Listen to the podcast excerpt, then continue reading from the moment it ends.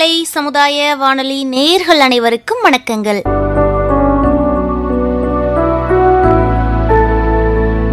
இன்றைய நாளுக்கான சிறப்பு தகவலோடு நம் வானொலியில் இணைகிறார் நம் அழகப்பா பல்கலை சமுதாய வானொலியின் இயக்குனர் முனைவர் எம். ஜோதிபாசு அவர்கள். வாங்க நேயர்களே இன்றைய நாளுக்கான சிறப்பு தகவலை நம்ம கேட்டு தெரிஞ்சுக்கலாம். அழகப்பா பல்கலை சமுதாய வானொலி நேயர்களுக்கு அன்பு வணக்கம். இன்று பிப்ரவரி ஒன்று இரண்டாயிரத்தி இருபத்தி மூன்று. இன்று முதல் இந்த மாதத்தில் தொடர்ந்து வரக்கூடிய ஒன்று முதல் ஏழு தேதி வரையிலான பிப்ரவரி முதல் வாரம் உலக சர்வமத நல்லிணக்க வாரம் என்று அனுசரிக்கப்பட்டு வருகின்றது. உலக சர்வமத நல்லிணக்க வாரம் என்பது இரண்டாயிரத்தி பத்தாம் ஆண்டு முதல் பிப்ரவரி முதல் வாரத்தில் அனுசரிக்கப்படும் ஒரு வருடாந்திர நிகழ்வாகும். பரஸ்பர புரிதல் மற்றும் மதங்களுக்கு இடையிலான உரையாடல் ஆகியவை அமைதி கலாச்சாரத்தின் முக்கிய பரிமாணங்களை உருவாக்குகின்றன என்று ஐக்கிய நாடுகள் சபையின் பொதுச்சபை சுட்டிக்காட்டியது. அனைத்து மக்களுக்கும் இடையே அவர்களின் நம்பிக்கையை பொருட்படுத்தாமல் நல்லிணக்கத்தினை மேம்படுத்துவதற்கான வழியாக இந்த ஒரு வார அனுசரிப்பு பயன்படுகிறது. இந்த வாரத்தில் தன்னார்வ அடிப்படையில் மற்றும் அவர்களின் சொந்த மத மரபுகள் அல்லது நம்பிக்கைகளின்படி வழிபாடு செய்வது மக்களிடையே பரஸ்பர புரிதல் நல்லிணக்கம் மற்றும் ஒத்துழைப்பை மேம்படுத்த பல்வேறு மதங்கள் மற்றும் மதங்களுக்கு இடையில் உரையாடலின் இன்றியமையாத அவசியத்தை உணர்ந்து உலக தேவாலயங்கள் மசூதிகள் ஜெப ஆலயங்கள் கோவில்கள் மற்றும் பிற இடங்களில் சமய நல்லிணக்கம் மற்றும் நல்லெண்ணத்தின் செய்தியை பரப்புவதற்கு அனைத்து நாட்டு அரசுகளையும் ஐக்கிய நாடுகள் சபையின் பொதுச்சபை ஊக்குவிக்கின்றது. இரண்டாயிரத்தி பத்தாம் ஆண்டில் ஐக்கிய நாடுகள் சபையின் பொதுச்சபை ஒரு தீர்மானத்தை நிறைவேற்றியது. அதனை ஜோர்டானின் மன்னர் அப்துல்லா முன்மொழிந்தார். அது ஒவ்வொரு ஆண்டும் பிப்ரவரி முதல் வாரத்தை உலக சமய நல்லிணக்க வாரமாக கடைபிடிக்க ஊக்குவிக்கும் தீர்மானமாகும்.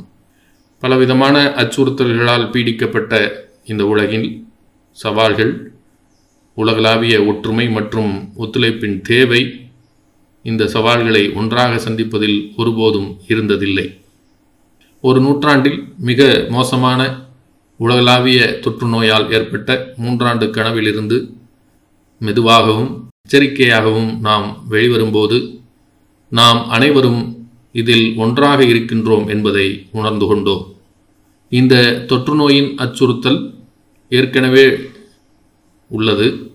உலக அளவில் ஏழு மில்லியன் உயிர்களை கொன்றுவிட்டது. இன்றும் நம்முடன் தொடர்ந்து இந்த தொற்று நோய் உள்ளது. மாறுபாடுகள் தொடர்ந்து வெளிவருவதால் மீட்பு நடந்து கொண்டே இருக்கின்றது. நீண்டகால மன மற்றும் உடல் விளைவுகளை குறிப்பிடத்தக்க அளவில் ஏற்படுத்தக்கூடிய இந்த தொற்று நோய்கள் குறித்து நாம் இன்னும் முழுமையாக புரிந்து கொள்ளப்படவில்லை என்பது நிதர்சனம். உலக வங்கியின் கூற்றுப்படி இரண்டாயிரத்தி இரண்டாம் ஆண்டில் கடுமையான வறுமை அறுநூற்றி ஐம்பத்தி ஐந்து மில்லியன் மக்களை பாதித்தது. இது உலக மக்கள் தொகையில் எட்டு புள்ளி ஐந்து சதவீதமாகும். அதேபோல ஆப்பிரிக்காவில் இருக்கக்கூடிய நீடித்த வறட்சி ஐந்து புள்ளி ஏழு மில்லியன் குழந்தைகளின் கடுமையான ஊட்டச்சத்து குறைபாட்டிற்கு பெரும் பங்களிக்கின்றது. பெருகி வரும் பெருவெள்ளம் அழிவு நிகழ்வுகள் பிட் பூகம்பங்கள் காட்டுத்தீ மற்றும் சூறாவளி ஆகியவை அவற்றில் சில கடுமையான அழுத்தங்கள். அவை ஒன்றோடொன்று நெருங்கிய தொடர்புடையவை. நமது சுற்றுச்சூழலை பாதிக்கின்ற செயலை செய்யக்கூடியவை. ஒரு எதிர்கால தொற்றுநோய் கிட்டத்தட்ட உறுதியானது மற்றும் இயற்கையான பேரழிவுகளை நிகழ்த்த காத்திருக்கிறது. மேலும் ஏற்கனவே நிகழ்த்தப்பட்ட இந்த பேரழிவு தொடரும்.